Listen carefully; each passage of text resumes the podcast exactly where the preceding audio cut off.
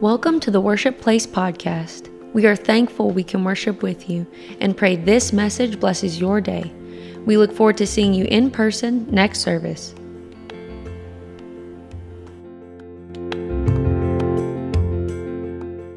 Amen. I'd like to turn our attention to 1 Timothy chapter number 1, verse number 18 through 20.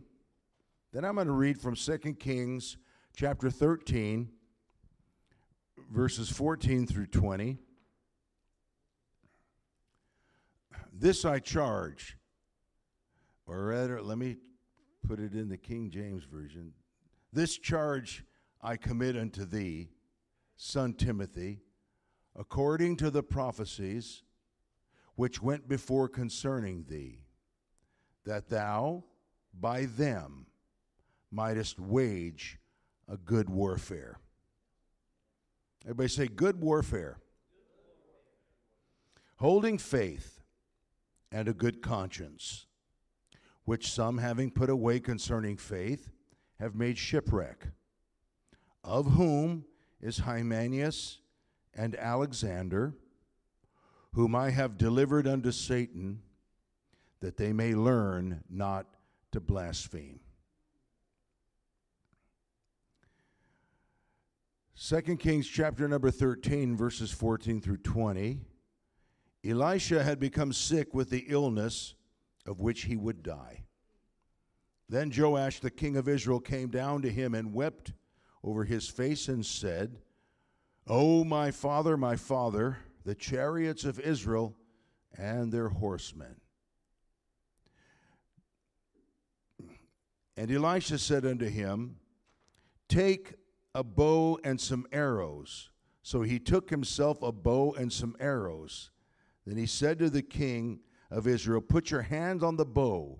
So he put his hand on it, and Elisha put his hands on the king's hands.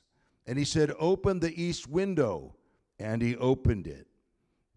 Then Elisha said, Shoot. And he shot. And he said, The arrow of the Lord's deliverance and the arrow of deliverance from Syria, for you must strike the Syrians at Aphek till you have destroyed them. Then he said, Take arrows. So he took them, and he said to the king of Israel, Strike the ground. So he struck three times and stopped. And the man of God was angry with him and said, You should have struck five or six times. Then you would have struck Syria till you had destroyed it. But now you will strike Syria only three times. Verse 20 Then Elijah died, Elisha died, and they buried him. And the raiding bands from Moab invaded the land in the spring of the year. So it was, as they were burying a man, that suddenly they spied a band of raiders, and they put the man in the tomb of Elisha. And when the man was let down and touched the bones of Elisha, he revived and stood on his feet. That's my kind of skeleton right there. I want to teach from the subject how to fight for your prophetic destiny. Let's ask God's blessing upon His Word. We thank you, precious Savior. We thank you for the power of the Word of God we ask you, Lord, to anoint the word to our hearts and to our lives. In Jesus' name, everybody said amen. amen. Thank you. Smile at someone and greet them. And you may be seated.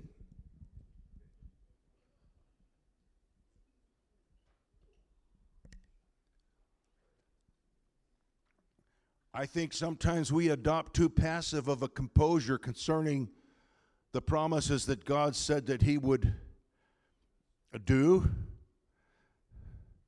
Most of us have been frustrated at one time or another with people when we read to them from Acts chapter 2 For the promise is unto you and to your children, to them that are afar off, even as many as the Lord our God shall call. And then we, we begin to try to persuade someone of the certainty with which they can receive the baptism of the Holy Ghost because it's promised. And then there's a nonchalance and a kind of a laissez faire. And they reply with something like this Oh, well, when the Lord, you know, gets ready, I'm right here.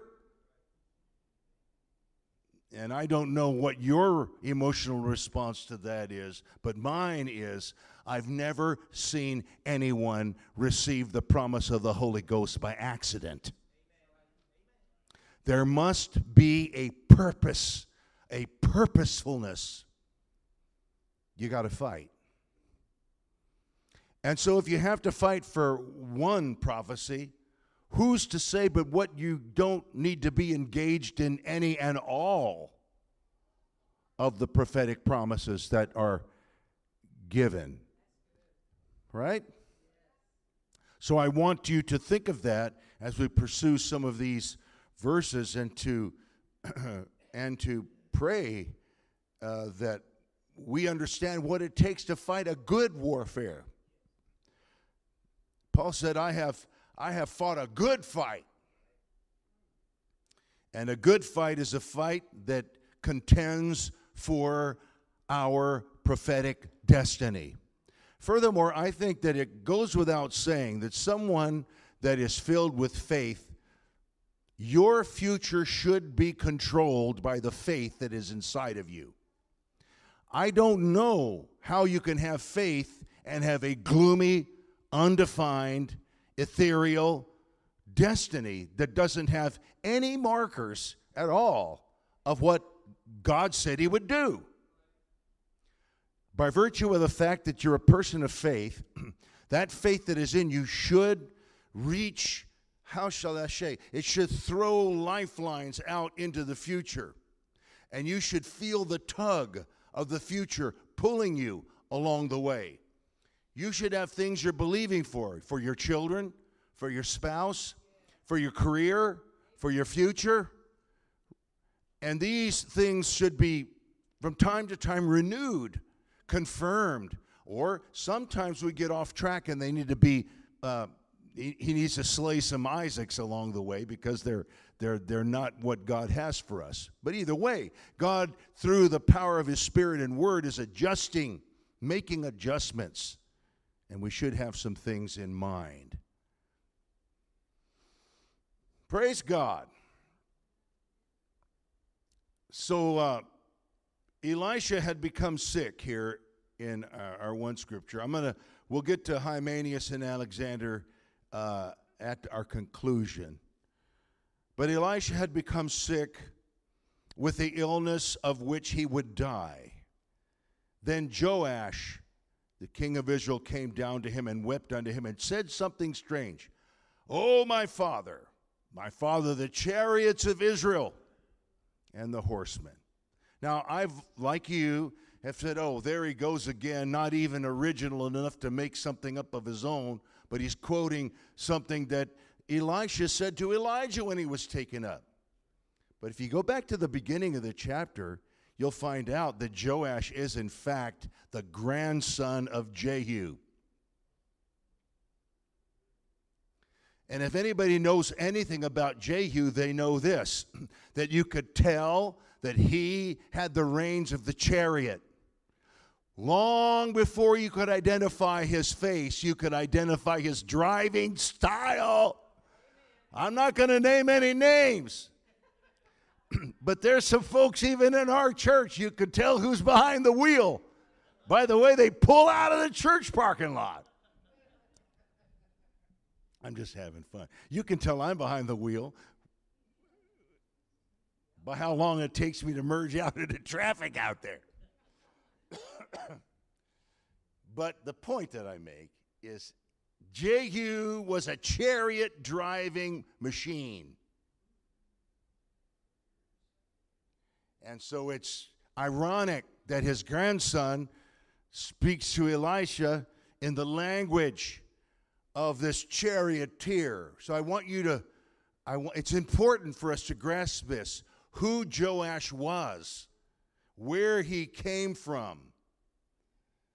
Because what we're dealing with here is someone that's going to pursue the prophetic destiny or lose it.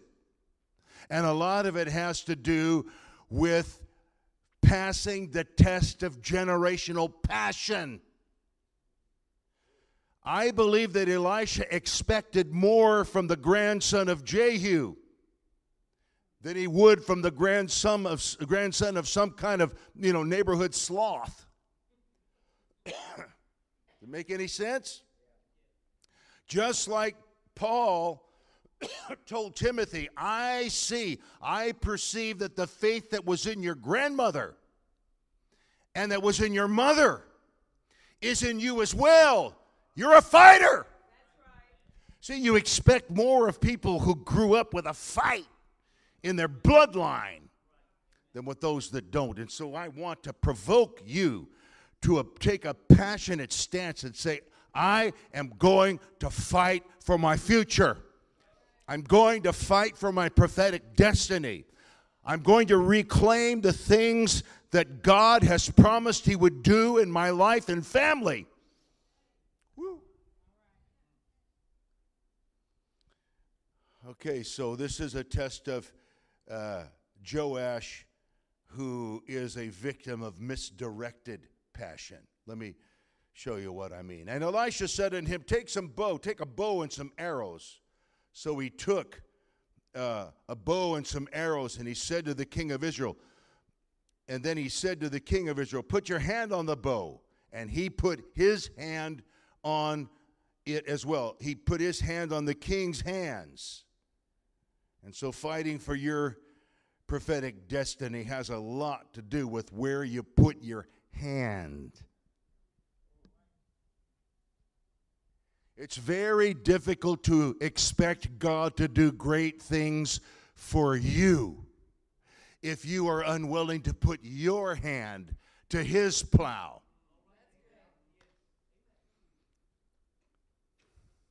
So I want to ask myself when I want God to uh, open up my future and bring great things into my tomorrow is what is my hand? Where is my hand? Relative to the work of God today. I want to say this, I really believe this. People who engage themselves in the work of God today have a promise of a beautiful future because God is a debtor to no man. And if we accrue to the kingdom efforts and prayers and labors and faith and sacrifices, I believe God's not going to let those things go unrewarded. Does anybody agree with what I'm saying here tonight? so where am I putting my hand? And I went, oh, so I so I I, got, I know where I put my hand there. I put all the time, Pastor. I put my put my hand right on the problem. It doesn't take a genius to put your hand on the problem. Problems are everywhere. There's a problem, and somebody sitting probably an arm's reach away from you right now. Anybody can put their hand on the problem. What I want to know is who can put their hand on a solution. Take the bow, praise God. That's a long range weapon of war. That's not a problem, that's a solution, praise God. Okay, I guess I'm in a parallel universe tonight. That's the truth. So I want to know how to find what will work and put my hand on it. And then let the ministry of God's presence and the man of God and the leaders in the kingdom put their hands on my hand. Watch this. Watch where you put your hand. Secondly, he said, Open the east window. And he opened it. You can't shoot an arrow through a closed window. Oh my God.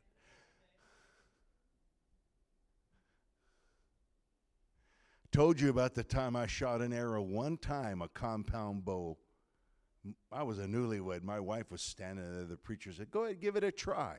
He had a bale of hay and a target, about from here to the back doors. So I pulled that thing back. I kid you not, before God and all of his angels, it hit the bullseye. I retired my archery career that day.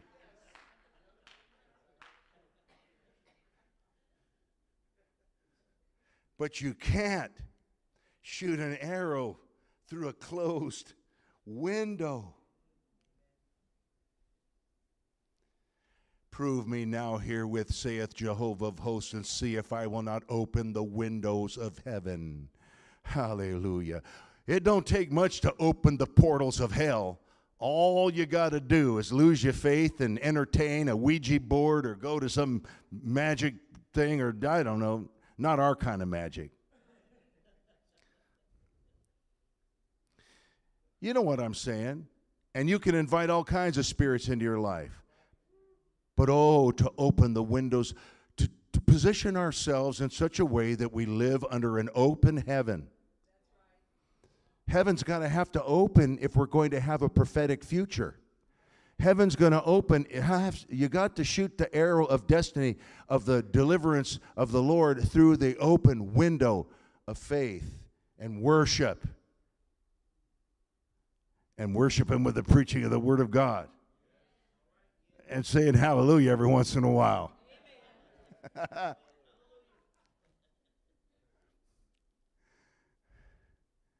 and you can't pray through a closed window either.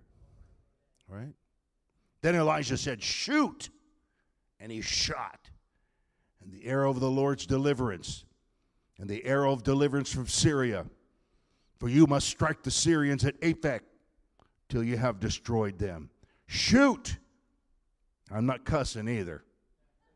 I'm not pseudo cussing either. He said, shoot, and he shot. The act of shooting an arrow is the art of releasing something. Your future, you want to lock up your future? Approach it like this Look, your future is not an MMA fighter and you're not in the octagon. That's not how you get it. The way you, you secure your future is you have to do this. That's how you let an arrow go. You release it. Oh, praise God. Hallelujah. That's why every time we get together, we need to take opportunity to release in faith our praise, our expectation, our worship, our thanksgiving, the joy of the Lord. Hallelujah. Give the Lord a hand clap. Somebody release the music of worship in this house tonight. So, to let an arrow go, notice two things happen. You open your fingers, and the prophet opens his mouth. What is the difference between scriptural meditation and yoga meditation? A lot. But the, the Eastern, Eastern world meditators uh, work at emptying their mind and their spirit. Bad idea. Because when you sit there for 30 minutes or an hour or two completely empty, you don't know what you might be inviting into your spirit. You don't want that. Meditating biblically is to meditate upon the Word of God, to meditate upon the goodness of God, to meditate upon the promises of God. That is an empty mindedness. That's filling your mind and your spirit and your heart with the promises of God. So, watch this. You open your fingers and then you open your mouth and you guide the arrow with the words that you speak. For you must strike the Syrians at Aphek till you have destroyed them.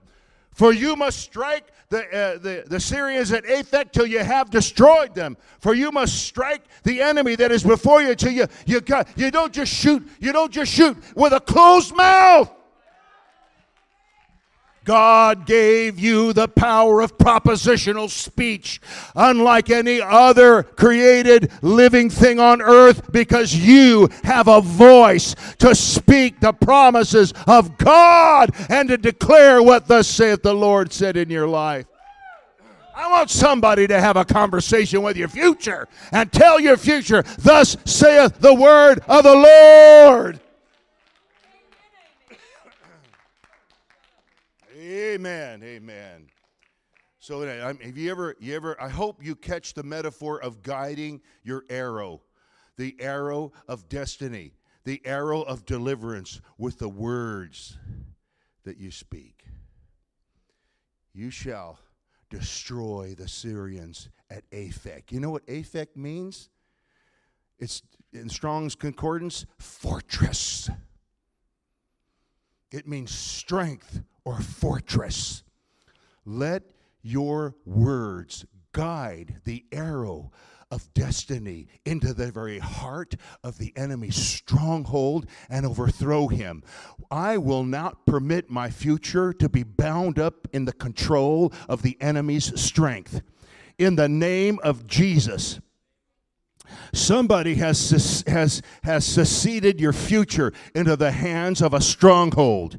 I can't. It won't happen. It's too hard. It's too far away. It costs too much. I've tried and failed. It won't work. In the name of Jesus, somebody needs to talk to your future by faith and say, In the name of Jesus, Satan, I'm repossessing everything that you stole from me. You're going to give it back.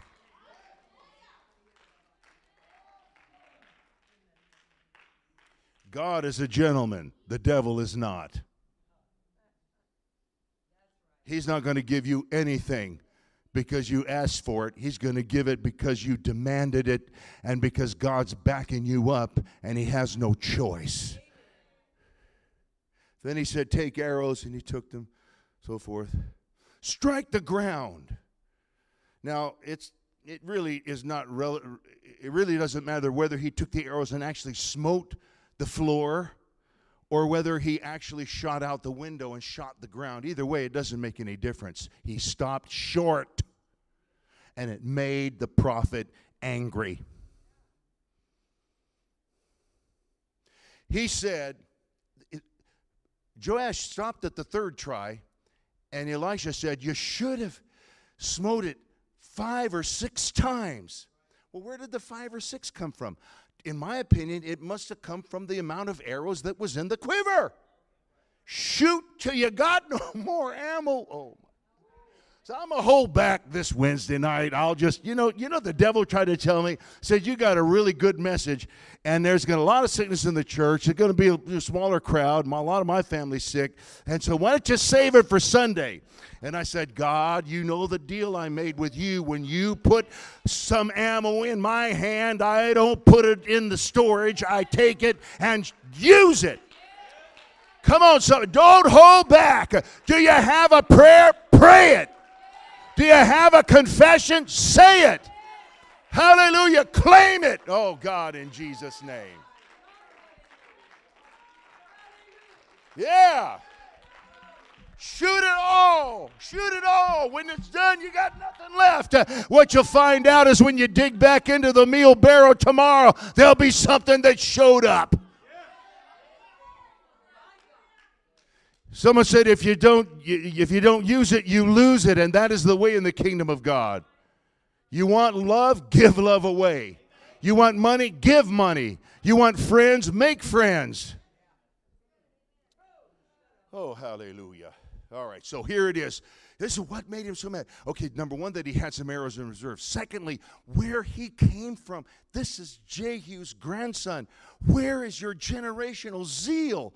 You can't have a generational victory until you reclaim generational zeal. I don't want just a victory in my lifetime. I want one that lasts for my children and for my grandchildren and for my grandchildren's children in the name of Jesus. But I got to tap into the source. I came from uh, passion and I came from zeal, and I've got to re enter that in order to get the future secure for tomorrow in the name of Jesus. come on, come on. It's not funny when we laugh about how excited we were as new converts. Where did all of that fire go? Somebody needs to call the fire back.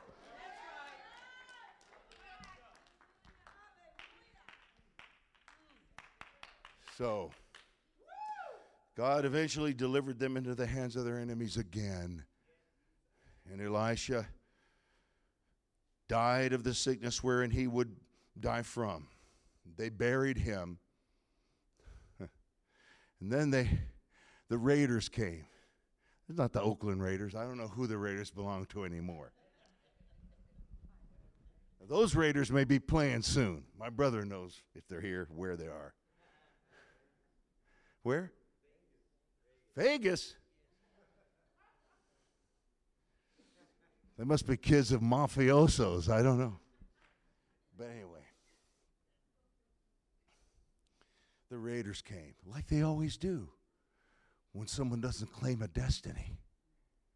You can't just leave your future to chance because the enemy looks for gaps. And here they come. And they're barons, they got some cadaver. The guy's unidentified. We don't have a name, but they just know they got they're digging a grave for him. Lo and behold, here comes trouble. You know, the first one that drop when trouble comes, the dead ones. That's why you don't want to be dead in the church. And so they just shoved him in a hole. Lo and behold, it was a hole in one because they picked the grave of Elisha. And the Bible said when that man's bones, when that man's body touched that prophet's bones, he jumped to his feet and sprang to life again. Watch this. The bones of Elisha did more to move a corpse than the words of Elisha did in the ears of a king.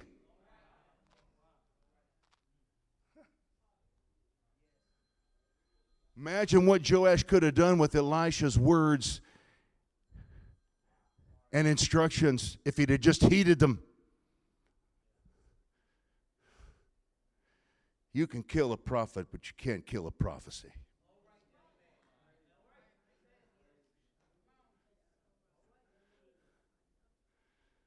Don't let the devil take what God said is yours.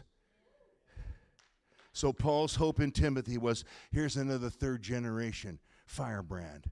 I remember the faith that was in your grandmama and the faith that was in your mama, and that same thing is in you. Just keep it stirred up, Timothy, because I want you to war a good warfare, and I want you to fight for the prophecies that were given to you. I charge and commit to you, Timothy, according to the prophecies which went before concerning you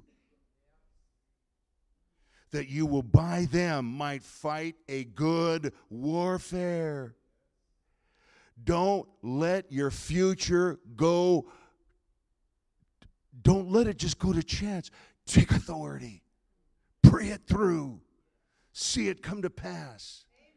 And then he gives the counterexample, and I stop with this holding faith and a good conscience, which some, having put away, concerning faith have made shipwreck. You know, the Bible doesn't make public examples out of very many people and call them by name. That does it does here. And it says, of whom is Hymenaeus and Alexander, whom I have delivered unto Satan, that they might not they may learn not to blaspheme. Now I want you to notice the context. The context is Timothy, fight the good warfare and battle for the prophecies that went over you. I don't want you to become like Hymenaeus and Alexander. So they're in the same context. So whatever happened with them, they refused to fight for their future. And because they refused to fight for their future, watch this, they suffered shipwreck. When you go out to sea, you have to have a map, you have to have a compass, you have to have a GPS, you have to have a plan. You don't just set sail and turn your vessel loose to the winds and just let it go. You know where you're going to end up? In a shipwreck. This is the way Paul is teaching Timothy. It's like taking a journey across an ocean. You got to stay in control of where you're going, lest you end up if you don't, all right. Who was that? Who was Hymenaeus? I don't know. Who Alexander might have been? Well, there was one Alexander in Ephesus. Who was Alexander from Ephesus? He was the silversmith. What happened to Alexander the silversmith? He got upset because apostolic revival was ruining his business. Watch this. He couldn't see himself surviving and living without his idol factory. Somehow, destiny for him had to include making gods. And because of that, he suffered shipwreck. Maybe I, maybe I, maybe I don't. Maybe it's not clear. If you're not fighting for God's promises that He promised for your life and for your future, shipwreck is in your future. If you can't see yourself as a recipient of the favor, the blessing, the power, the anointing, the promises, then you're a derelict ship and you're headed for the rocks. Well, who's going to help me? You're going to help you. You're going to help you. You're going to dig down and tap into the fire. You're going to stir up the gift that is in you. You're going to shoot and guide the arrow with the promises that God has promised. I've never seen the righteous forsaken, nor his seed out begging for bread. Once I was young, but now I am old. But I've never seen the righteous forsaken. Praise God. Come on. Though my father or my mother forsake me, then the Lord will take me up. Hallelujah. It's for you and your children, and to them that are afar off, even as many as the Lord our God shall call. And so I want us to stand and I want you to see the remains of broken lives that washed up upon destiny's shore. When we all get to heaven, what a day of rejoicing there will be when we all see Jesus we will sing and shout the victory until he shows us the man or the woman we could have become. Like wreckage washed up on the shores of eternity. What's that? Oh, that's the entrepreneur you could have been. That's the kingdom giver that I wanted you to be. That's the church that you could have pastored. But, but you, you, you just let go of the you let go of the rudder.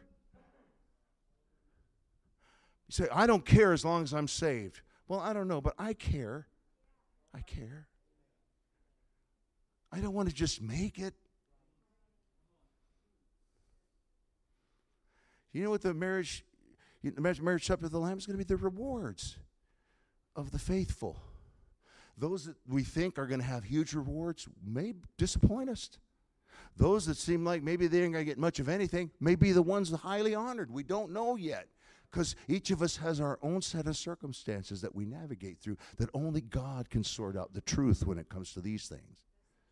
But I know this all of us should take the Word of God and say, Give me something that will make me the best man, the best woman, the best husband, the best father, the best grandpa, the best preacher, the best Christian, the best soul winner I could possibly be. And then I'm going to shoot and say and pray and believe and strive